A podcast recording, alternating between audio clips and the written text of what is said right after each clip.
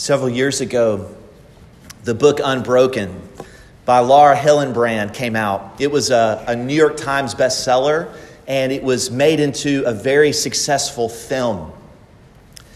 Unbroken tells the true and amazing story of a man named Louis Zamperini, who was not only an Olympic level runner, but he was also an incredible survivor. Louis Zamperini survived when his B 24 Liberator crashed into the Pacific Ocean during World War II. He survived drifting at sea for 47 days in a lifeboat. And most amazingly of all, he survived after enduring two agonizing years in two different POW camps where he was tortured and beaten by Japanese military personnel, specifically by one maniacal guard who the soldiers nicknamed the Bird. And even after Zamperini was liberated, even after he returned home as a war hero, he was utterly consumed and ensnared in another war, namely a war of inexhaustible hatred for his enemy. This morning, we are continuing in our studies of the gospel according to Luke. And so, if you have a Bible, please open up to Luke chapter 6, verses 27 to 36. This morning, Jesus continues in his sermon on the plain, where he is defining for us what it means to be a follower of Jesus Christ. Jesus, in this sermon, is clarifying for the crowds what true discipleship looks like. Just as he did in his Beatitudes earlier, Jesus in our passage prepares his followers to meet intense hostility from the world. If you will follow Christ, you will be greeted by the world with hostility and rejection and mockery and hatred, just like he did. In other words, if, you ha- if you're a disciple of Christ's, you will face enemies. How must we respond to our enemies as followers of Jesus? This is what Jesus says. Verse 27 But I say to you who hear, love your enemies and do good to those who hate you, bless those who curse you, pray for those who abuse you. To one who strikes you on the cheek, offer the other also. And from one who takes away your cloak, do not withhold your tunic either. Give to everyone who begs from you, and from one who takes away your goods, do not demand them back. And as you wish that others would do to you, do so to them. If you love those who love you, what benefit is that to you? For even sinners love those who love them. And if you do good to those who do good to you, what benefit is that to you? For even sinners do the same. And if you lend to those from whom you expect to receive, what credit is that to you? Even sinners lend to sinners to get back the same amount. But love your enemies and do good and lend, expecting nothing in return. And your reward will be great, and you will be sons of the Most High. For he is kind to the ungrateful and the evil. Be merciful, even as your Father is merciful. In this passage, we come face to face with perhaps the most difficult command Jesus ever gave love your enemies, not like the world loves, but like God loves you. That sentence is my best effort at summarizing the whole passage. Here it is again Love your enemies. That's verses 27 to 31. Love your enemies, not like the world loves, verses 32 to 34, but like God loves you, verses 35 to 36. And that sentence is going to serve as the outline as we walk through this passage verse by verse. And so, my prayer, my prayer to God is that we would know the unsurpassable love of God in Christ, that we would be empowered by His Spirit to do the impossible, to love the unlovable. Number one, love your enemies, verses 27 to 31. Love your enemies. The heart of Jesus' sermon on the plain is a call to love. It's a call to love our enemies. If you look right there in verse 27, right there in verse 27, he says, Love your enemies. Do you see that? Everything else in this passage, brothers and sisters, undergirds, explains, and illustrates that main central truth. Love your enemies is the main point of this sermon. It's the main point of Jesus's, uh, of this portion of Jesus' sermon. And everything else undergirds and explains this kind of radical, otherworldly kind of love. Jesus is calling us to love those who are unlovable. Now, Jesus begins by telling us whom to love, namely our enemies.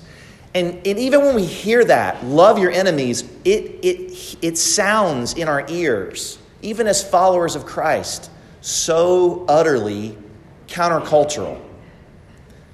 It, it, it, uh, just by the face of it, it flies into the face of what we understand our natural instincts tell us to do.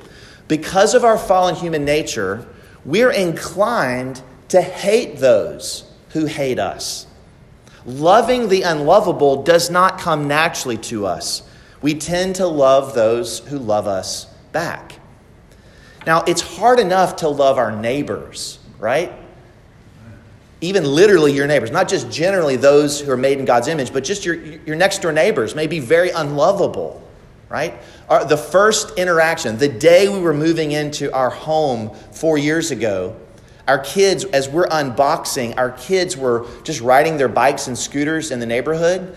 And within like five minutes of us pulling the moving truck in, one of our next door neighbors was yelling at our kids to get out of his driveway. It was like, welcome to the neighborhood, right?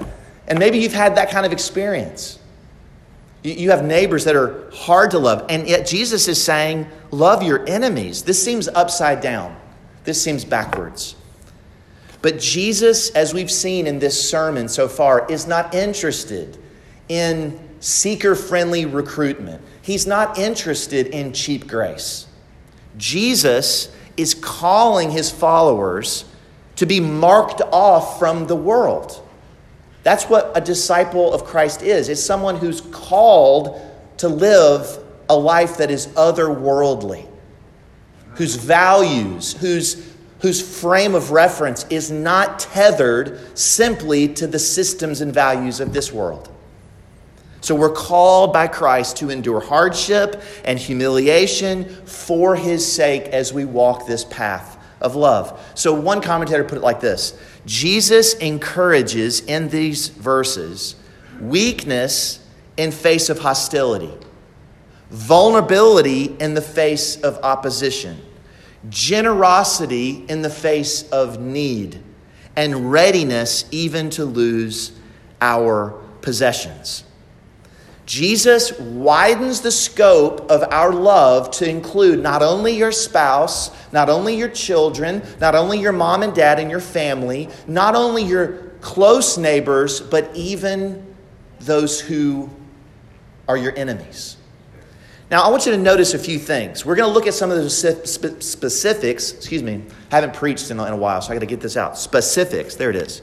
I want you to notice something striking about what Jesus says about love.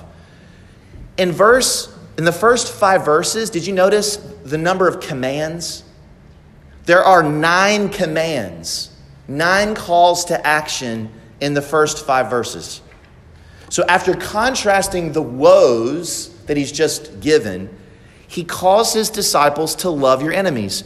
But, but when Jesus says love, he doesn't think primarily in terms of feelings only. If, um, if I were to ask any of you, perhaps even someone on the street, what is love? How would you answer that question? What is love? You might have a description of love that is confined to emotions. Love is an emotional feeling, it's what you feel deep down in your heart. It's a sense of desire, it's an intense affection. Some might describe it as a sexual desire. That's what love is. But Jesus, in this passage, actually gives us a vision of love that takes concrete actions towards those who are our enemies. Jesus isn't mainly in this passage commanding you to like your enemies. He's calling you to love them in practical ways. So, for example, for example, just listen. How, how are we supposed to love our, uh, love our enemies in practice? Look what he says do good to those who hate you, bless those who curse you, pray for those who abuse you. Now, your Bible may not say abuse, it may say mistreat which is a better rendering. Uh, revile, malign, those who disparage you. That's what he means by abuse. Verse 29 To those who strike you on the cheek, offer the other also. And from the one who takes away your cloak, don't withhold your tunic either. Give to everyone who begs from you, and from the one who takes away your goods, do not demand them back. Do you, do you hear that? Jesus' vision for love has actions behind it. So, if you were to ask Jesus from this verse, what is love? He would say, Love does good. Love blesses. Love speaks. Love prays. Love gives. Love acts. Jesus is describing in the most extreme terms the kind of attitude followers of His are to have towards those who are the most unlovable. Jesus is saying, don't, don't seek revenge, don't take vengeance, don't retaliate in kind. Be ready to pray, be ready to serve, be ready to give, be ready to bless those who are your enemies. And if you want to know just a one verse summary of what he's saying, look at verse 31. Now, children, you, probably have memorized this verse. This is the, the golden rule. Look at verse 31. And as you wish that others would do to you, do so to them. So, love puts us in the place of our enemies and helps us to think and imagine what would we want if we were in their shoes and then do accordingly. Jesus doesn't say, give them what they deserve. Jesus says, do for them what you would want done for yourself. Now, do, do you hear how radical this is? So, in Jesus' day, one of the most popular rabbis had a saying that went like this quote, What is hateful to do, do not to your neighbor. That is the whole Torah. In other words, what you don't want to be done to you, don't do to your neighbor. Do you hear that? Jesus turns this command in a positive form. And Jesus says it's not enough to just abstain from doing harm to your neighbor or abstain from doing evil to your enemy. Jesus positively calls us to do that which is good, to bless them, to actively pursue to do good to those who hate us. Jesus is saying, don't be overcome by evil, but overcome evil with good. Now, I want to make two brief pastoral observations as we, as we continue to drill in and understand what does it mean to, to love this way and to love not like the world loves, I want to make two observations pastorally to clarify some, something that Jesus is saying. First, in this passage, Jesus is not teaching pacifism. Jesus is speaking not to the level of nation states and how they interact, but individuals, how we interact on a personal basis. Now, if you want a wise and discerning understanding of just war theory from an Augustinian perspective, there's someone who in our, who's in our church who's written a book on this. You can see Dr. Paul Miller after the service. You can ask him all your questions about just war. Jesus is speaking on the level of the individual. Jesus is speaking, and he says, Love your enemies. He's calling us on a personal level to bless those who hate us. Second observation when Jesus says to love our enemies and to pray for those who abuse us, uh, again, who malign or mistreat us, this does not mean that if you right now find yourself in a situation where you're facing the threat of abuse, whether that's physical or verbal or emotional, whether it is sexual, whatever, whatever kind of abuse, Jesus isn't saying that all you're supposed to do is just pray for your perpetrator. You can pray for your perpetrator. But let me encourage you, just as one of the shepherds of this church, to seek help, to, to tell someone what you're going through, to tell, to tell a pastor, to tell an elder, to tell one of our wives, to tell a fellow church member, to tell a friend. Seek to trust someone that can help because we want to help. So, who are the enemies that Jesus has in mind? When Jesus says, Love your enemies, how would, his, how would that crowd, we'll know from earlier in the sermon, the crowd had come from the south all the way down in Judea. They'd come from the north up in Tyre and Sidon. So a massive amount of Jews had come to hear Jesus preach and to receive healing at his hands. When they heard the phrase, love your enemies, what would they have heard? Well, in Jesus' day, the enemy of the Jews would have been synonymous to be the Romans. When Jesus says, Love your enemies, they probably would have heard, Oh, the pagan Gentiles who are occupying our land, who are oppressing us. You're calling us to love them? And again, it's not I think this is a fair interpretation. It's not surprising to me. Right after this sermon is over, right after Jesus has called his hearers to love their enemies, the very next passage that we read, we find someone whose faith is commended who is a Roman centurion. Fascinating. But let me ask you who are your enemies? Right now, Jesus assumes if you're following Christ, you have enemies in this world. Who are your enemies? Now, you may be thinking, I don't have any enemies. Everybody loves me. Well, Jesus assumes if you believe his teaching, and you uphold the scriptures as your final rule and authority, what you believe to be true will be hated by the world. So, for example, um, in our neighborhood, 90% of the houses in our neighborhood have these signs that you put in the ground that are multicolored. Maybe you've seen them, and they have different statements that are really kind of like mantras of the day. Do y'all, y'all know what I'm talking about? And one of my friend, um, and this, this isn't a, a, an encouragement to get a sign like this, but a friend of mine, he made a sign or he, he got one made, same, same look and feel, same font, same colors, everything, and it just says the Apostles' Creed on it, and he put that in his front yard. Which I'm not saying that's a necessarily a good, good, good way of doing it, but here, here's my point.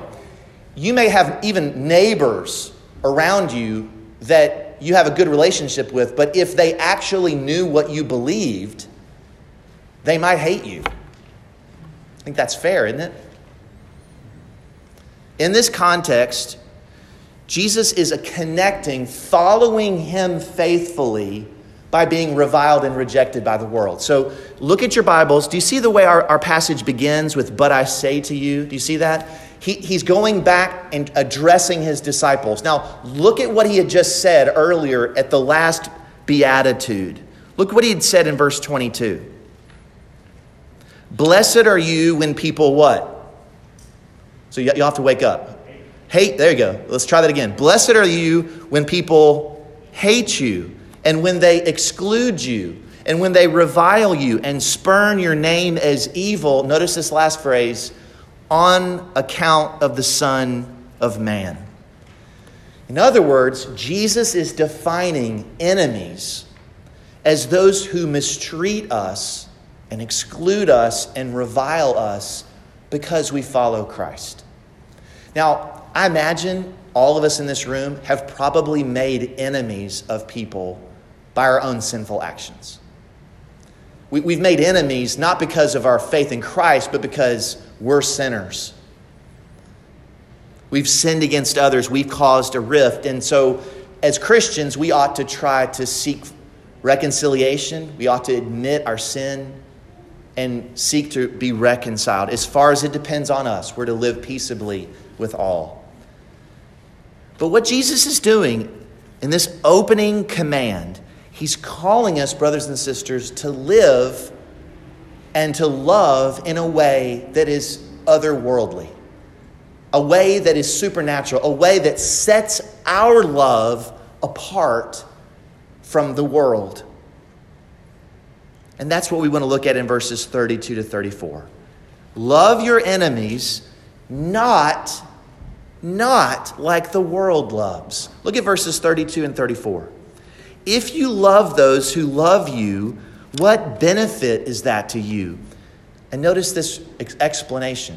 For even sinners, that is, even the world, love those who love them. And if you do good to those who do good to you, what benefit is that to you? For even sinners do the same. And if you lend to those from whom you expect to receive, what credit is that to you? Even sinners lend to sinners to get back the same amount. So, the key to understanding these three verses is that phrase, even sinners. So, don't look at me, look at your Bibles. Do you see that? What Jesus is doing is he's saying, Now, I've called you to love and now I want to explain. I'm not talking about the way the world loves. I'm not talking about the way sinners love. Of course, we're all sinners, but when Jesus uses that word in Luke's gospel, he has in mind those who are far from God, those who ha- have rejected God or, or, or they're living lives utterly that are worldly.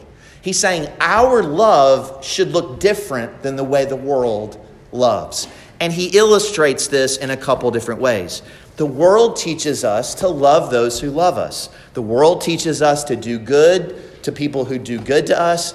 Even we you hear people all the time talking about karma, right? If you do good things, good things will happen to you. That's, that's the way the world thinks. So if we want people to do good to us, they do good to us, we do good back to them. But this kind of love, again, is not supernatural. It's not, it's not sacrificial. It's not otherworldly. Jesus is calling us to a kind of love that's not selfish. He's calling us to a selfless love. He's calling us to a, a, love that sacrifices and serves and gives and showers even the unlovable with grace and mercy and blessing rather than cursing. Now, I want to give some real specific application here. So, let me put it this way. When Jesus demands that we love our enemies, he makes an assumption, namely, that there are people who are hard to love. Amen? Do you have anybody in your life that is hard to love? If you don't, maybe you're the person who is hard to love, right? Just look in the mirror, buddy. No, I'm just kidding. No, no. He assumes, he, Jesus assumes, if, if he would not have to command us to love our enemies if there, if there weren't people that are hard to love. And so there people, but here's the thing people are hard to love in different ways. You ever thought about that? Jesus calls some people our enemies, which means they're against us. They're, they're, they're actually opposed to what we believe. They want us to fail. And Jesus says, Love them. Love them.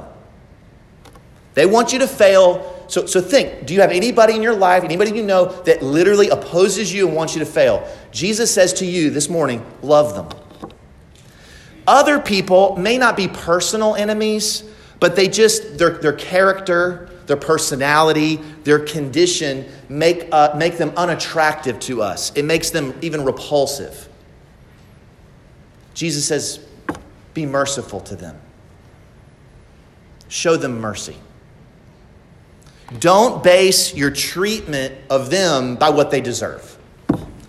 Other people, this would probably be relatives friends, maybe coworkers, and, and they've taken offense at something we've done, even something that was right that we did for them.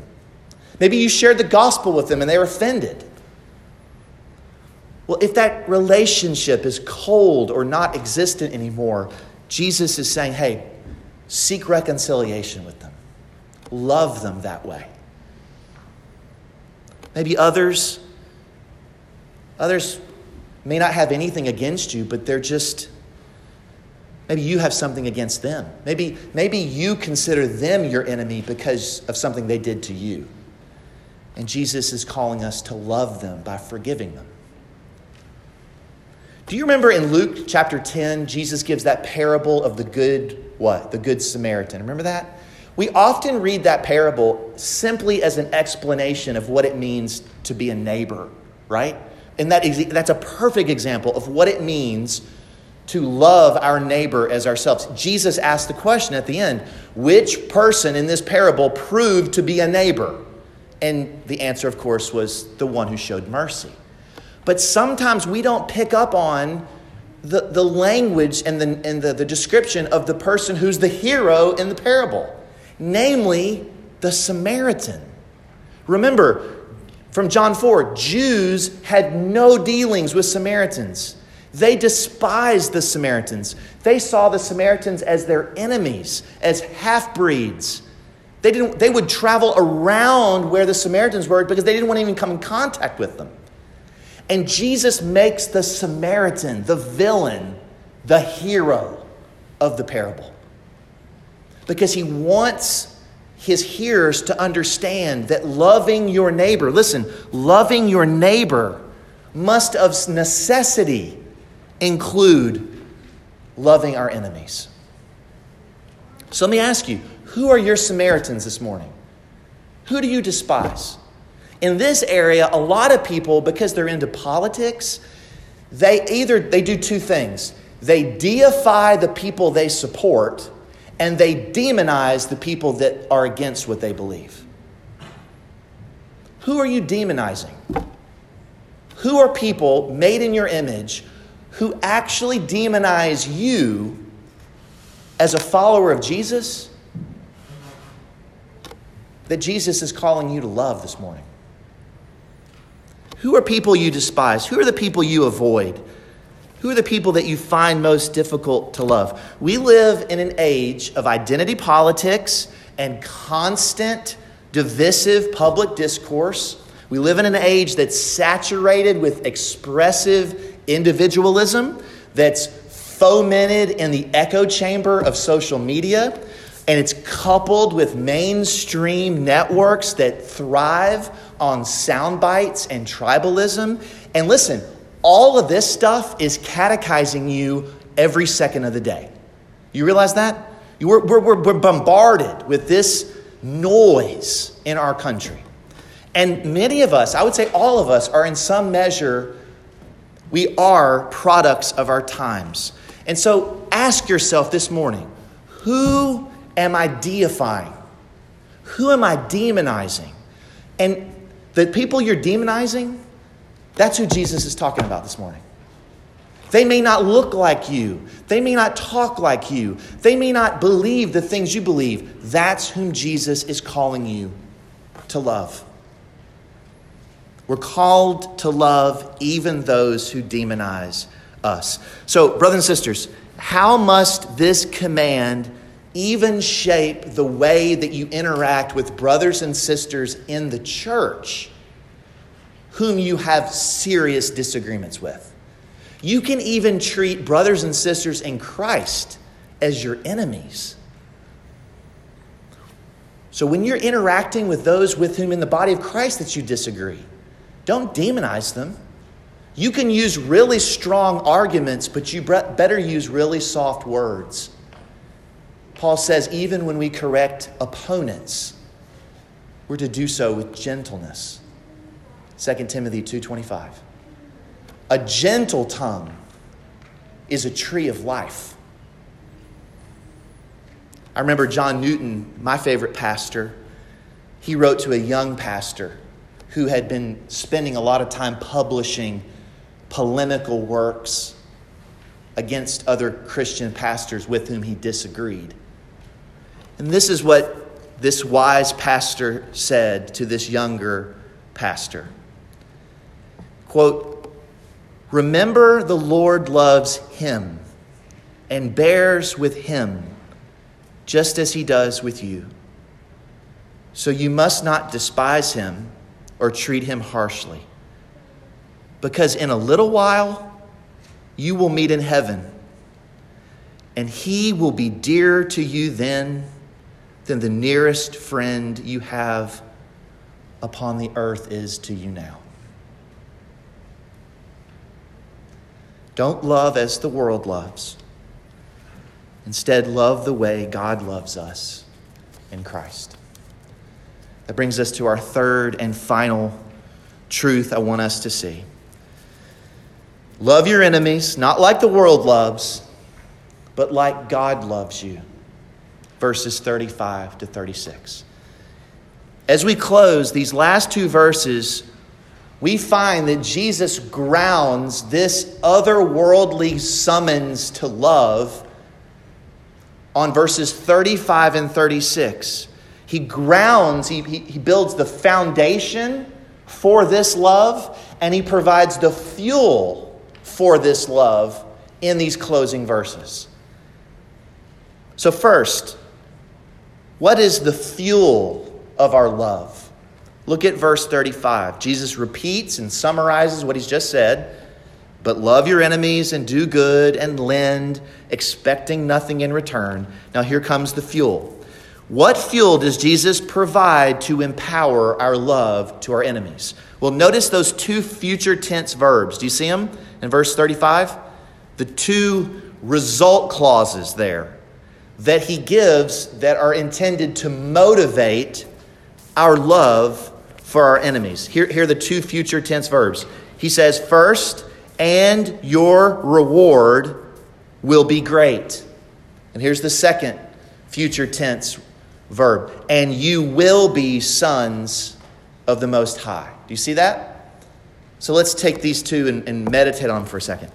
So Jesus is saying, listen, he, he knows how hard this call to love is, so he wants to give you fuel. He wants to put fuel in your engine of love to be able to do this impossible task. So Jesus promises, Jesus Christ promises you this morning that if you love your enemies the way He is calling you to, your heavenly reward will be great. When we love our enemies, we may simply receive in this world more scorn and hatred. But Jesus fixes our eyes on the world to come and says, In that world, in the world to come, your reward will be great.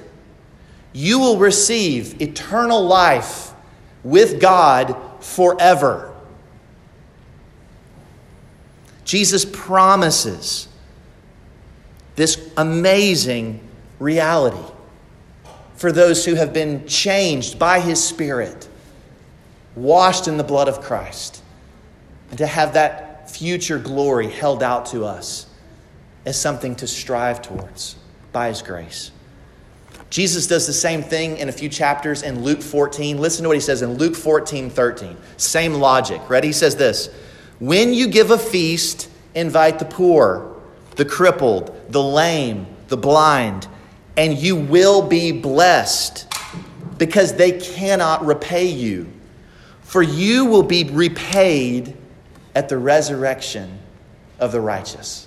You see that? Jesus, in other words, is saying, Love today. Love your enemies today by being motivated to look to the last day.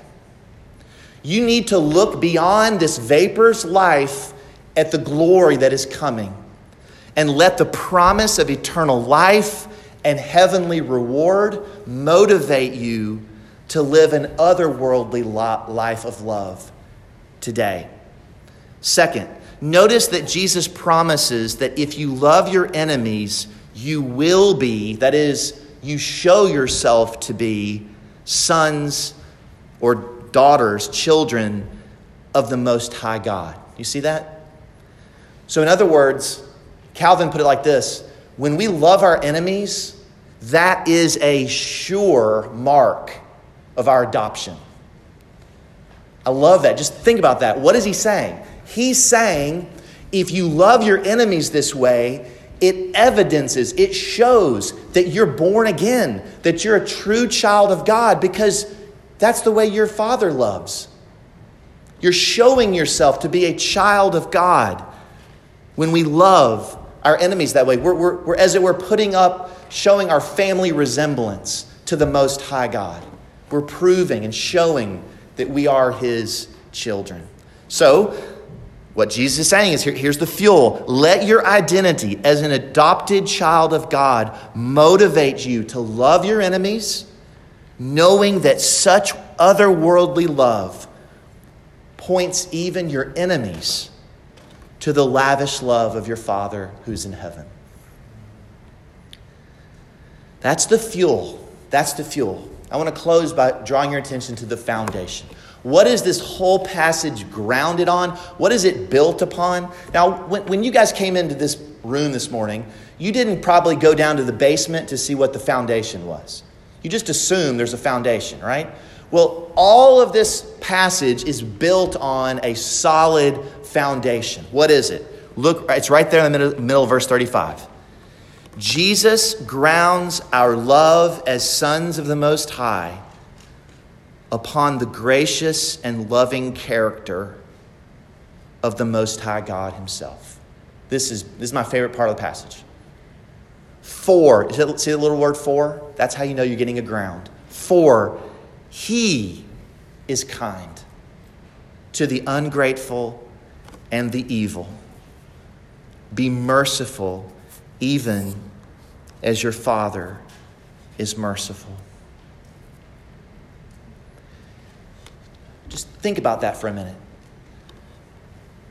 The reason, the foundational reason that we ought to love our enemies and to do good to them and to lend to them, expecting nothing in return, is because that's precisely the way our Father in heaven loves sinners. He is kind to sinners. He's a God who is kind to those who are ungrateful. He's a God who's merciful to those who are his enemies.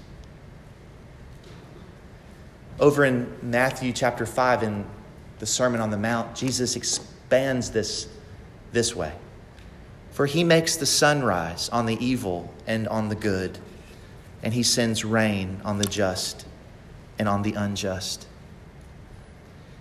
You see, the Most High God lavishes innumerable blessings and mercies every moment of every single day on those who are his enemies. The sun rises and the rains fall, and every dawn brings new mercies, even for those who hate God, for those who don't think about God, for those who never thank God. In God, every single one of us live and move and have our being. He upholds us all by the very word of his power. We owe our existence and our sustenance to his fatherly hand. He continues every single day. We're told in the Psalms, God feels indignation every day. And yet, he continues to be kind and gracious and merciful and forbearing and patient. Friend, if you're not a follower of Jesus Christ, Jesus wants you to know from this passage that your life is full of countless good gifts from the God who made you. All of us, all of us are born into this world with a nature that is in rebellion to God. And we prove that we are rebels by our actions. We don't love God as He deserves, we don't thank Him. We're all ungrateful. And that disacknowledgement of God's goodness, that ingratitude, is what the Bible calls sin. We rebel against God because we're rebels. And yet, because of His mercy, he has sustained your life even to this very day. But, friend, Jesus doesn't want you to presume upon the riches of his kindness and forbearance and patience towards you. He doesn't want you to fail to recognize, friend, that his kindness is meant to lead you to repentance.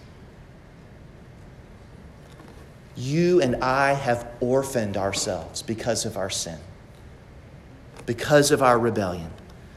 But by turning from your sin, turning from your self sufficiency, and turning to Christ, Jesus Christ, the righteous one, by receiving Him in the empty hands of faith, God promises to adopt you into His family, to make you a child of God, to grant you forgiveness of all of your sins, past, present, and future. He promises to be a father who will receive prodigals into his arms of mercy and then celebrate with a feast. Not because of anything you've done, not because of what you deserve, but because he's that good. Friend, trust in Christ today. The Lord says that heaven rejoices when one sinner repents. Christian, as we've considered this otherworldly call to love our enemies, I wonder if you've pondered ever how Jesus himself has obeyed this very command. You ever thought about that? Love your enemies, Jesus said. Think about what Jesus did. He was the one who, according to Acts 10:38, went around doing good. This one who did good always, who was obedient always, was crucified at the hands of sinful men, at the hands of his enemies. Some of the very ones who were putting Jesus to death were the ones he came to save. They mocked Jesus.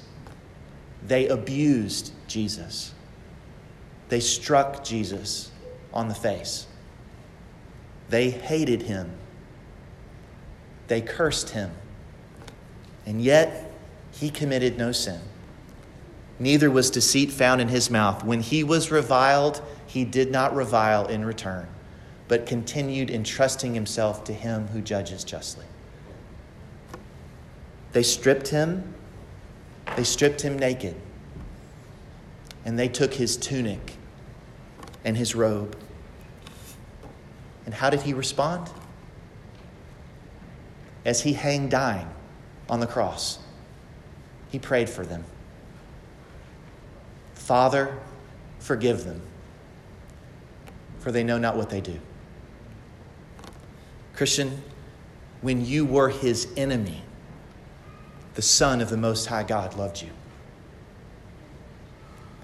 He loved you by dying for you on the cross, the righteous for the unrighteous, to bring us to God. We love him because he loved us first. He loved us when we were his enemies, when we were unlovable. And if while we were enemies, we have been reconciled to God by the death of his son, how much more, now that we are reconciled, shall we be saved by his life? How do we respond to such lavish and undeserved mercy? Mercy that is everlasting and full and free? Well, Jesus tells us how. Be merciful even as our Father is merciful. When the movie version of Louis Zamperini's story was reviewed by the critics, there was one thing that very few of the critics even pointed out. And that was this it was the way that the filmmaker concluded the movie by simply highlighting Zamperini's physical and emotional stamina. The, the filmmaker highlighted his self determination and his inner strength and his personal resolve, even under the most extreme of circumstances.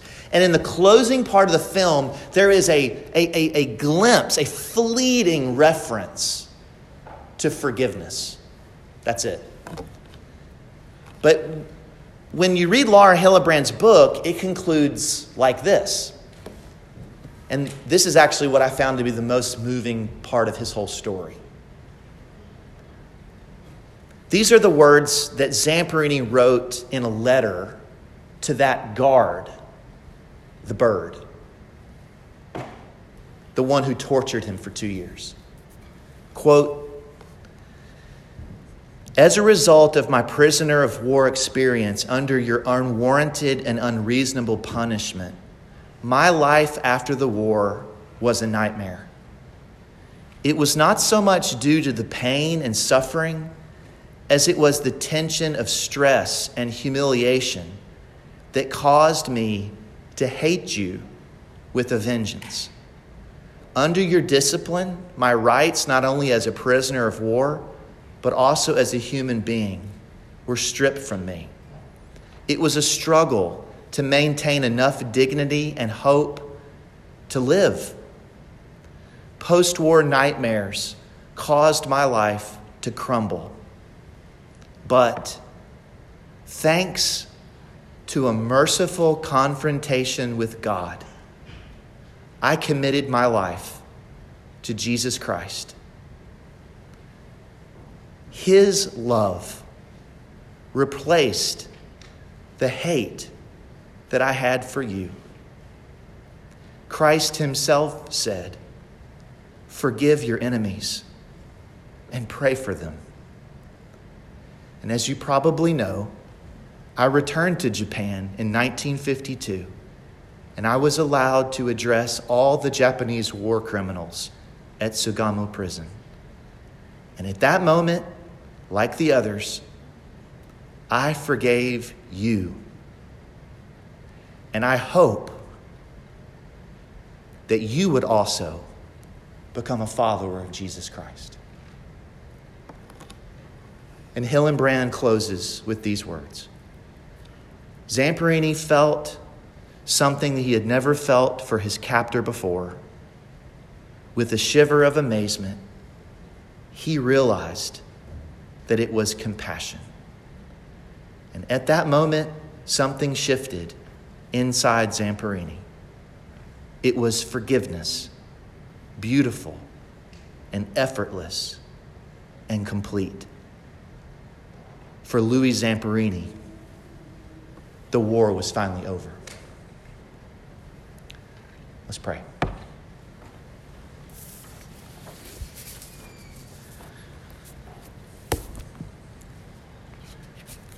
Our gracious God and Heavenly Father, we thank you for the matchless mercy, for the lavish, unending love that you have given us in your Son. We thank you, Father, that you have loved us when we were unlovable, that when we were weak, you demonstrated your own love towards us. For when we were sinners, Christ died for us. Oh, Father, help us to be marked off as those who love freely and fully and lavishly, even those who are unlovable, we pray. We ask this in Jesus, our great Savior's sake. Amen.